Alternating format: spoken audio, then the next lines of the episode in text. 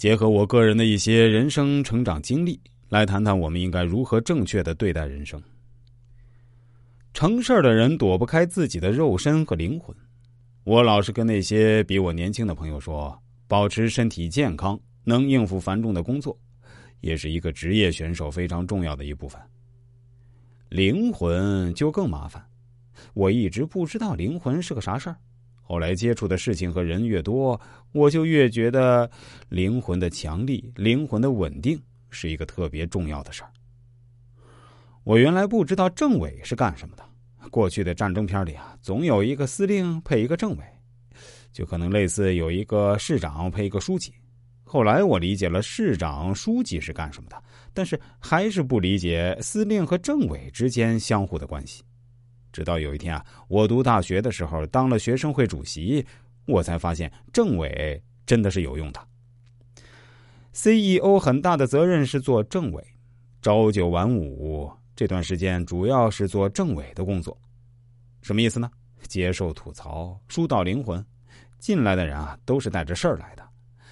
跟你说事儿都是他自己解决不了的，谁让你是领导呢？你这个灵魂一直要戳在那里。别人跟我吐槽，我去跟谁吐槽？我这个灵魂怎么办？如果身体坏了，还有医院；西医不行，还有中医。今天我们就讲讲心灵出事了怎么办，或怎么让心灵不出事我被多次劝过参加某些类型的身心灵，风景秀丽。白白的裙子，蓬松的头发，大家在一起不吃饭，然后啊，经常西风引路，辟谷轻断食。轻断食是什么意思？就是早上吃指甲盖这么一点的一顿饭，可以喝水；中午啊，再吃指甲盖大小的这么一顿你还可以不限量的喝水。到晚上呀，还是指甲盖大小这么一顿如果你觉得吃三天不过瘾，那就吃七天。还七天不过瘾，那就吃一个月，这叫轻断食。还有不语，就是互相不说话，还见面也不说话，用心灵去交流。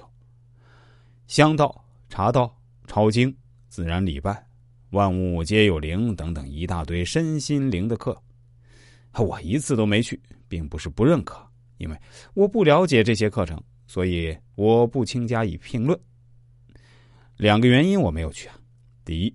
我有些朋友劝我，那些人他们往往都是去过的。